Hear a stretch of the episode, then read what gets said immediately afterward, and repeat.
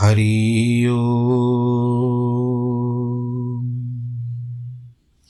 हरि हरि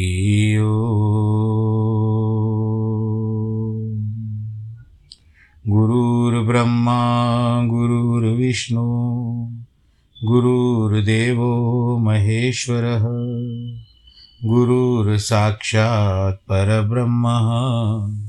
तस्मै श्रीगुरवे नमः।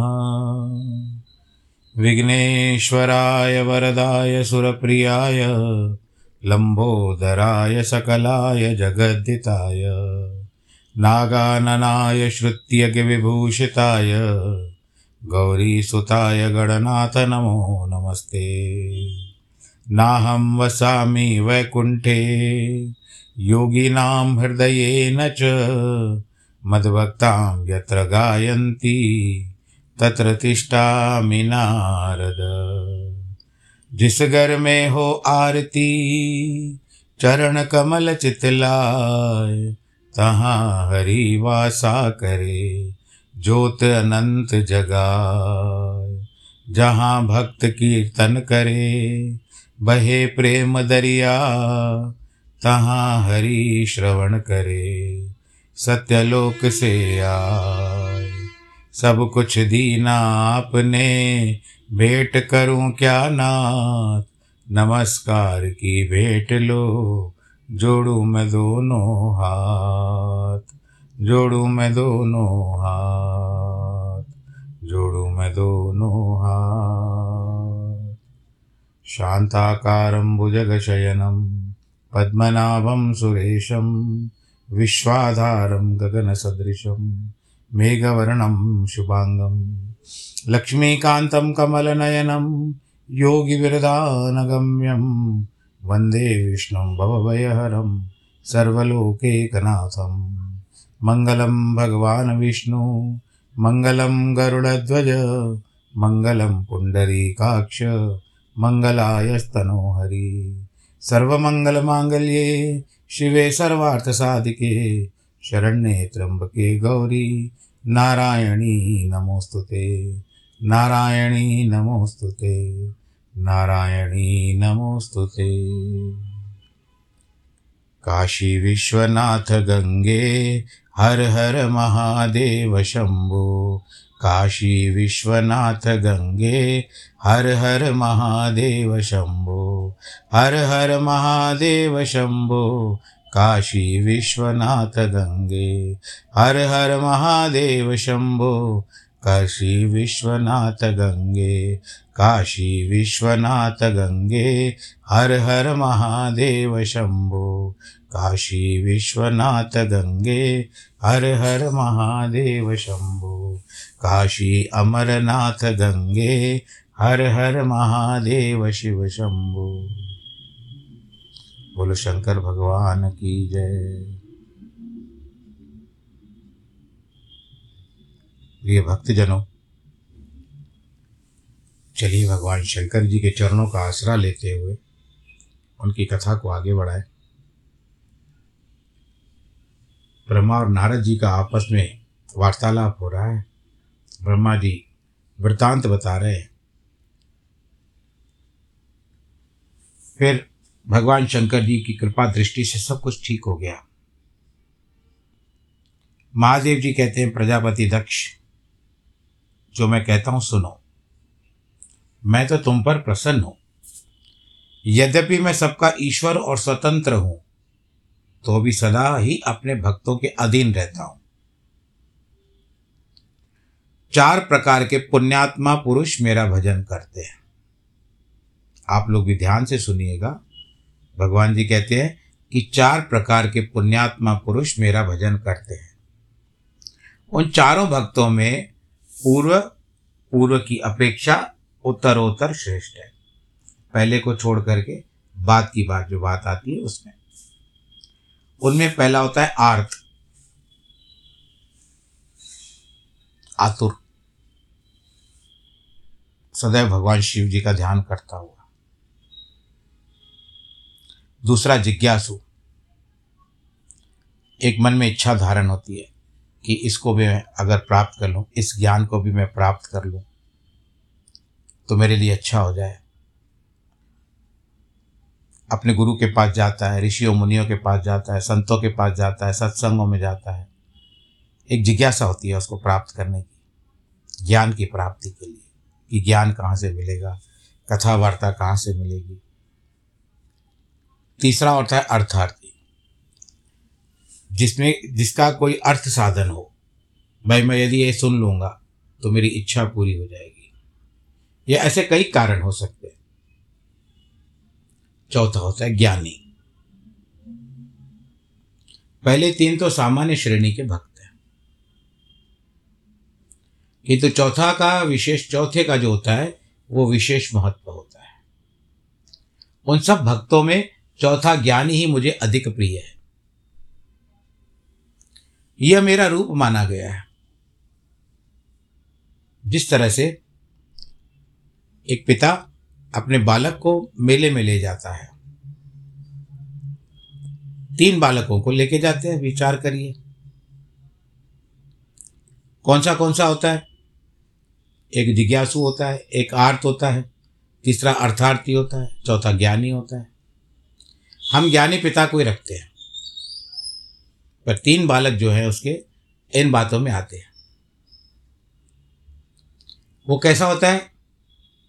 एक जो सबसे छोटा होता है ना, वो भागम भागी ज़्यादा करता है।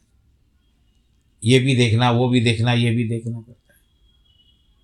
दूसरा होता है कि मेरी काम की चीज़ कहाँ पर मिलेगी? इस मेले में जो आया हूँ, इतने सारे कुछ, सब कुछ रखा हुआ बिकने के लिए। जिज्ञासु होता है नई नई वस्तुओं की, का अन्वेषण करता है, खोजता रहता है। और तीसरा होता है अर्थात ये भी चाहिए, वो भी चाहिए, इनमें भी से भी चाहिए, इनमें से भी चाहिए। परंतु पिता को पता होता है, क्योंकि पिता ज्ञानी है। वो तीनों बच्चों का ज्ञान समझता है, तीनों बच्चों की बातें समझते हैं। और जिसके कारण, और बच्चों को फिर भी छोड़ते नहीं, क्योंकि छोटे हैं। पर ज्ञानी तो ज्ञानी होता है। अब ठीक है, आयु का तो अंतर है, मैं मानता हूँ। फिर भी ऐसे ही बातें आती है कि पिता को उस समय तीनों बच्चों को क्या उचित है वो समझना चाहिए। तो ज्ञानी ही जो बात आ रही है, उसमें से सबसे अधिक श्रेष्ठ जो है ज्ञानी को ही माना गया है। ज्ञानी का अर्थ भगवान शंकर जी कहते हैं कि वो मेरा ही रूप है। उससे बढ़कर दूसरा कोई मुझे प्रिय नहीं है। यह मैं सत्य सत्य कहता हूँ। मैं आत्मज्ञ हूँ।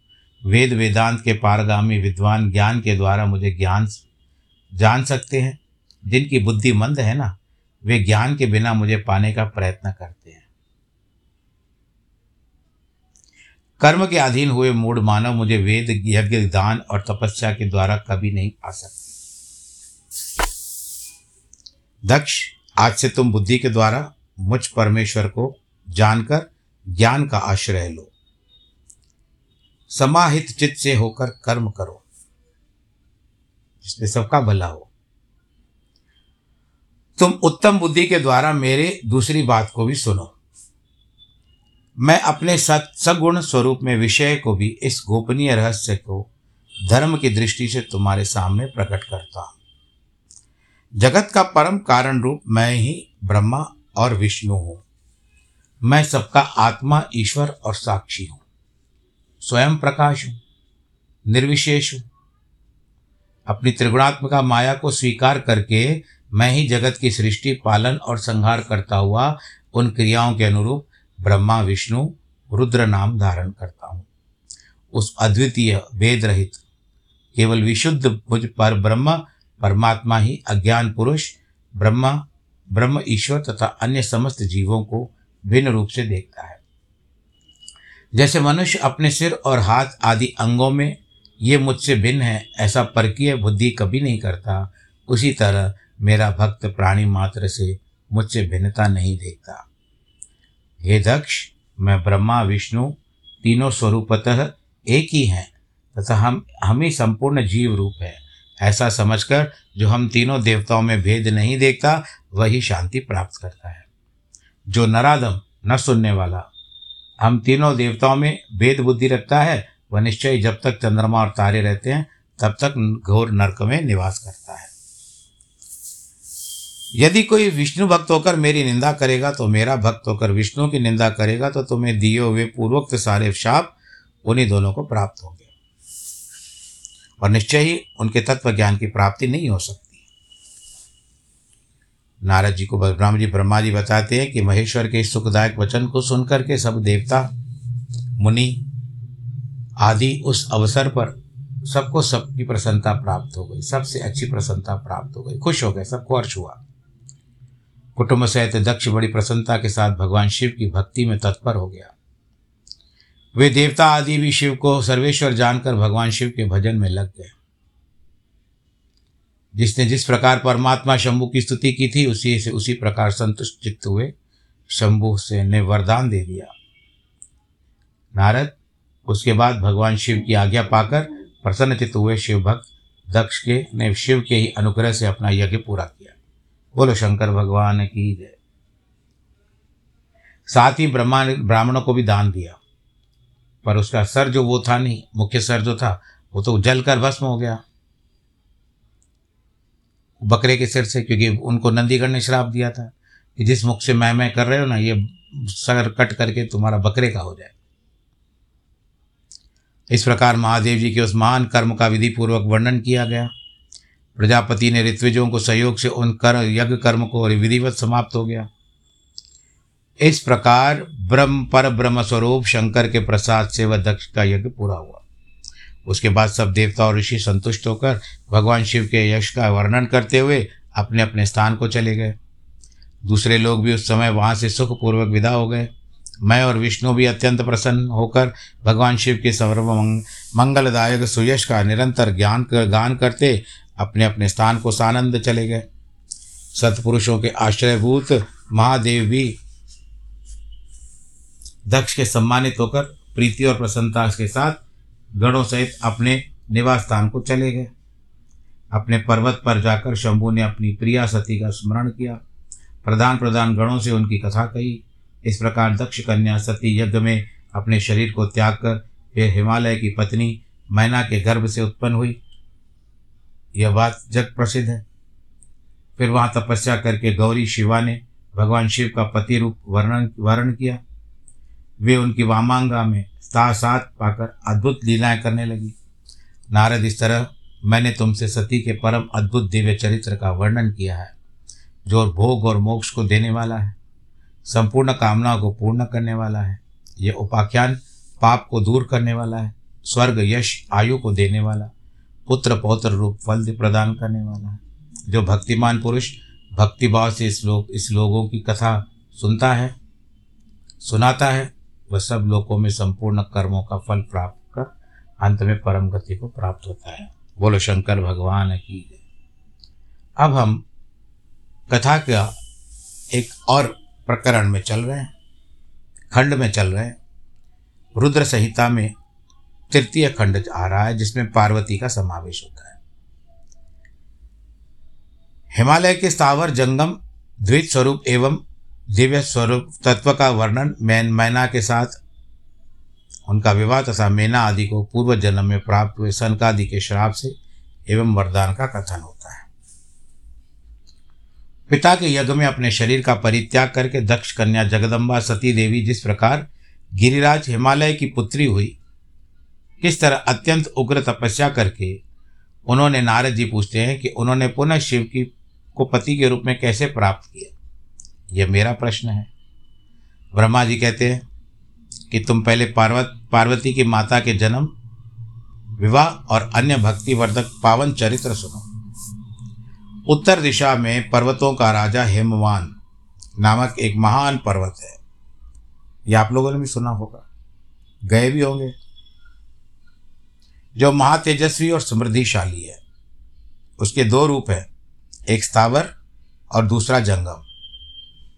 अब संक्षेप में सूक्ष्म स्थावर स्वरूप का वर्णन करता हूँ। वह रमणीय पर्वत, नाना प्रकार के रत्नों का आकार, खान है। पूर्व तथा पश्चिम के समुद्र के भीतर प्रवेश करके इस तरह खड़ा है मानो भूमंडल को नापने के लिए कोई मानदंड हो। स्केल। वह नाना प्रकार के वृक्षों से व्याप्त है और अनेक शिखरों के कारण विचित्र शोभा से संपन्न दिखाई देता है। सिंह। व्याघ्र आदि पशु सदा सुखपूर्वक उसका सेवन करते हैं। हिम का तो को वो भंडार ही है जिसके लिए अत्यंत उग्र जाना जाता है। भांति भांति के आश्चर्यजनक दृश्यों से उसकी विचित्र शोभा होती है। देवता, ऋषि, सिद्ध, मुनि उन पर्वतों का आश्रय लेते हैं। भगवान शिव को भी बहुत प्रिय है वो। तपस्या करने का स्थान है।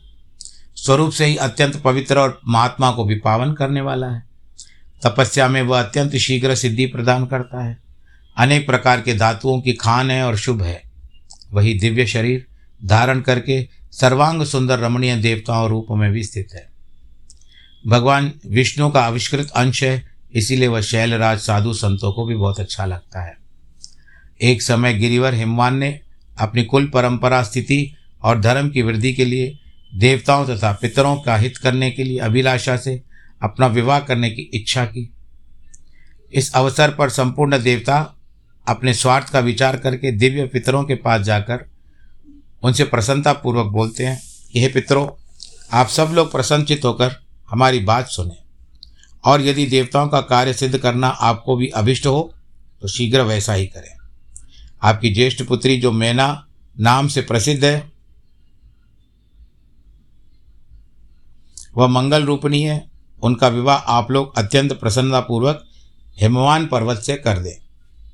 ऐसा करने पर आप सब लोगों को लोगों को सर्वदा महान लाभ होगा और देवताओं को दुख का, देवताओं का दुख का निवारण भी हो जाएगा। देवताओं की बात सुन करके पितरों ने परस्पर विचार करके स्वीकृति दे दी और अपनी पुत्री मैना को विधि पूर्वक हिमालय के साथ ब्याह करा दिया। उस परम मंगल में विवाह के में बड़ा उत्सव मनाया गया। मुनीश्वर नारद मैना के साथ हिमालय के शुभ विवाह की यह सुखद प्रसन्न मैंने तुमको बताया। नारद जी पूछते हैं, विदे यानी ब्रह्मा जी, अब आदरपूर्वक मेरे सामने मैना की उत्पत्ति का वर्णन भी तो कर दीजिए। ब्रह्मा जी कहते हैं, दक्ष नामक जिस पुत्र की पहले की चर्चा की है उनकी साठ कन्याएँ हुई थी, जो सृष्टि की उत्पत्ति का कारण बनी। दक्ष ने कश्यप आदि श्रेष्ठ मुनियों के साथ उनका विवाह किया। यह सब वृत्तांत जो तुमको विदित ही है, अब प्रस्तुत विषय को सुनो। उन कन्याओं में एक स्वधा नामक कन्या थी, जिसका विवाह उन्होंने पितरों के साथ कर दिया था। स्वधा की तीन पुत्रियाँ थी, जो बड़ी सौभाग्यशालिनी थी तथा धर्म की मूर्ति थी। उनमें से ज्येष्ठ पुत्री का नाम मैना था। मंजली धान्या के, धन्या के साथ प्रसिद्ध और छोटी कन्या का नाम था कलावती। वे सारी कन्याएँ पितरों की मानसी पुत्रियाँ थी। उनके मन से प्रकट हुई थी, इनका जन्म किसी माता के गर्भ से नहीं हुआ था। अतएव जो अयोनिजा थी, केवल लोक व्यवहार से स्वदा की पुत्री मानी जाती थी। इनके सुंदर नामों का कीर्तन करके मनुष्य संपूर्ण अभिष्ट को प्राप्त करता है। ये सदा संपूर्ण जगत की वंदनीय लोक माताएँ हैं और उत्तम अभ्युदय की सुशोभित करती है। सब की सब परम योगिनी है, ज्ञान निधि है। तीनों लोकों में सर्वत्र आने वाली है जाने वाली है। जब जी चाहे जहाँ जा सकती है, उसी तरह से। एक समय वे तीनों बहनें भगवान विष्णु के निवास स्थान श्वेत दीप में उनका दर्शन करने के लिए गई। भगवान विष्णु को प्रणाम और भक्तिपूर्वक उनकी स्तुति करके उन्हीं की आज्ञा से वहाँ पर ठहर गई। उस समय वहाँ संतों का बड़ा भारी समाज एकत्र हुआ था। हे मुने, उसी अवसर पर मेरे पुत्र सनकादि सिद्धगढ़ भी वहाँ गए थे। आपको पता है ना उनके चार पुत्र हैं, सनक, सनंदन, सनातन, सनत कुमार। और श्रीहरि की स्तुति वंदना करके उन्हीं की आज्ञा से वहाँ ठहर गए। सनकादि मुनि, देवताओं के आदि पुरुष और संपूर्ण लोकों में वंदित हैं। वे जब आकर वहाँ खड़े हुए, उस समय श्वेत द्वीप पर सब लोग उन्हें देख करके प्रणाम करते हुए उठ करके खड़े हो गए। परंतु ये जो तीनों बहनें थी, उनको देख करके वहाँ से नहीं उठी। ऐसे सनत कुमार ने उनको मर्यादा रक्षार्थ उन्हें स्वर्ग से दूर होकर नर स्त्री बनने का श्राप दे दिया। फिर उनके प्रार्थना करने पर प्रसन्न होकर के कहते हैं कि पितरों की तीनों कन्याओं, तुम प्रसन्नचित होकर मेरी बात सुनो।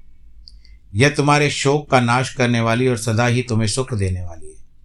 तुमसे जो ज्येष्ठ है, वह भगवान विष्णु की अंशभूत हिमालय गिरी की पत्नी बनेगी। उसके साथ उसकी कन्या होगी वह पार्वती के नाम से विख्यात होगी।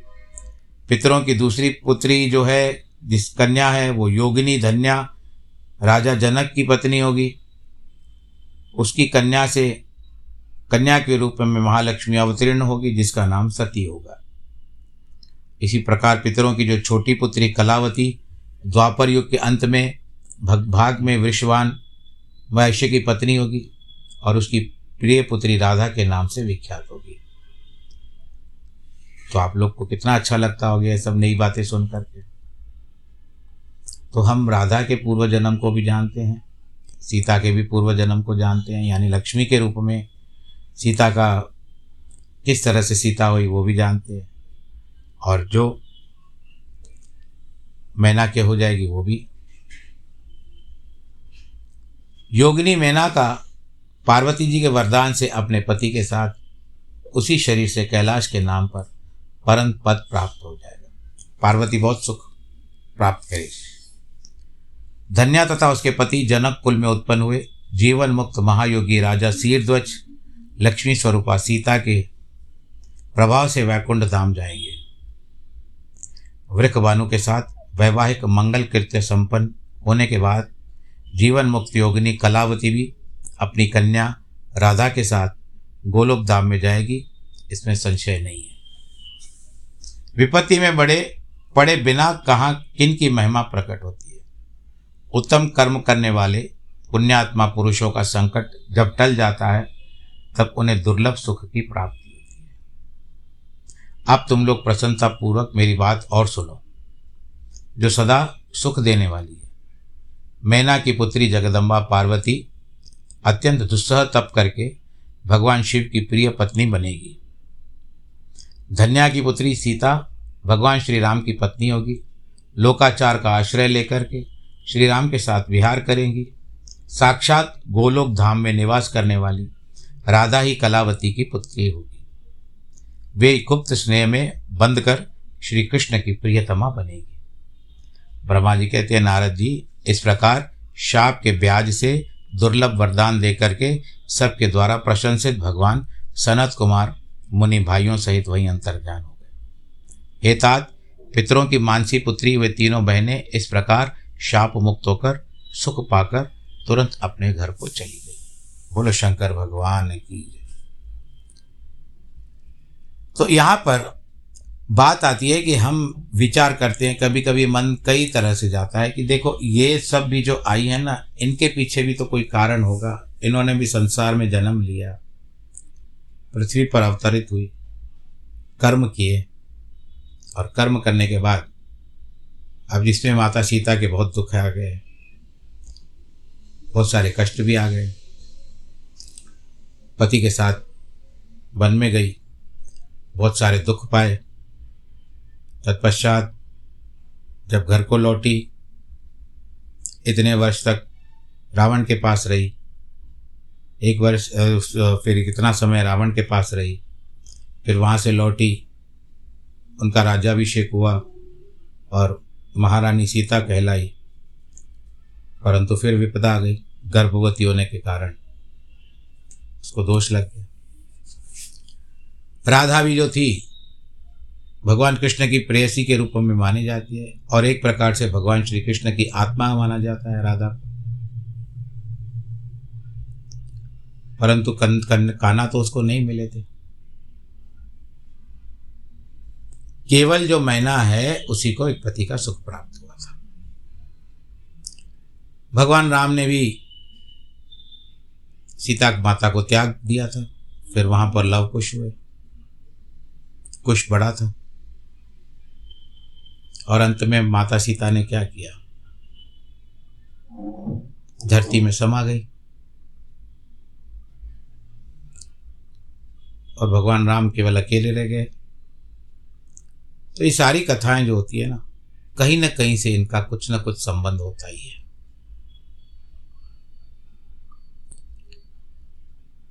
हम लोग तो विचार करते हैं, थोड़ा समय देते हैं प्रभु को। ये भी अच्छा है प्रभु का कीर्तन करो, ये भी अच्छा है, भगवान का भजन करो अच्छा है। और जब ऐसी कथाएँ सुनते हैं तो मन भी थोड़ा आनंदित हो जाता है, खुश हो जाता है कि हमने अच्छी बातें सुनी आज। पर कई लोग ऐसे होते हैं ना कि अलग अलग मतलब निकालते हैं। उनकी विचारधाराएँ अलग अलग बताती है। ऐसा क्यों? आप विश्वास हो। आपने आपने संसार में जन्म लिया एक संयोग बना माता पिता के द्वारा आप संसार में आए। और उसके बाद जैसे आप आए, आपके माता पिता ने आपको, यानी पाला पोसा, बड़ा किया और एक ज्ञानी बना दिया और जैसे संसार में चलते हैं वैसे किया। लेकिन आप अति ज्ञानी होकर के लोगों को टटोलने लगे। वो नहीं करना चाहिए। हर एक बात पर विश्वास होना चाहिए। शास्त्र कभी झूठ नहीं बोलते जैसे शस्त्र आघात करता है तो आपको कोई कहेगा कि मैं तुमको शस्त्र से मार डालूँगा? तो आपको तो पता है ना कि शस्त्र लगेगा तो। आपको घाव कर सकता है या आपकी मृत्यु भी हो सकती है। अगर उसी शस्त्र का जो श अक्षर आता है, उसको आगे की आ की मात्रा लगा दो, वो शास्त्र हो जाता है। शस्त्र का आघात होता है। शस्त्र लगता है। आघात होता है या मृत्यु को भी प्राप्त होता है, परंतु शास्त्र के तो द्वारा तो ऐसा कुछ नहीं होता। शास्त्र तो ज्ञान का वर्धन करते हैं, ज्ञान बढ़ाते हैं हमारे अंदर। हर्ष बढ़ाते हैं। आपको एक राजा का पता होगा, हर्षवर्धन। राजा का नाम था। हर्षवर्धन का अर्थ क्या होता है? खुशी को बढ़ाने वाला। तो इन सभी बातों का ध्यान रखते हुए, जिस तरह से शास्त्र में बातें बताई गई है तो अगर आपको विश्वास नहीं आया तो आपको किसी ने बंदित भी नहीं किया ना? कि आप आकर के हमारी बातें सुनो। उसमें से मीन में एक निकालो। इसका तो अर्थ यही हुआ कि आप ज़्यादा ज्ञानी हो गए हो। आपको भौतिक रूप ही दिखाई देता है। भौतिक रूप में क्या होता है? वही दिखाई देता है। तो इन सब बातों से हट करके भगवान श्री कृष्ण ने यही बात बताई है ना भगवत गीता में कि तुम भटकते रहोगे, कहाँ तक भटकते रहोगे? अंततः तुमको तो मेरे पास आना ही पड़ेगा। और वहाँ पर भगवान जी की इतना सहूलियत देते हैं कि सर्वधर्मान परित्यज मामे कम शरणम ब्रज अहम तो हम सर्व भी मोक्षिष्यामी माँ शुच। जब तुमको कुछ समझ में नहीं आया तो तुम मेरी शरण में आ जाओ। मैं तुम्हें सभी बातों से, जहाँ पर उलझे हुए हो, यदि संसार की बातों में उलझे हुए तो वहाँ से मुक्ति। संसार छोड़ना चाहते हो तो वहाँ से मुक्ति। अहम तो हम सर्व पापे व्यो मोक्ष श्यामी माश मैं तुमको पवित्र कर दूँगा।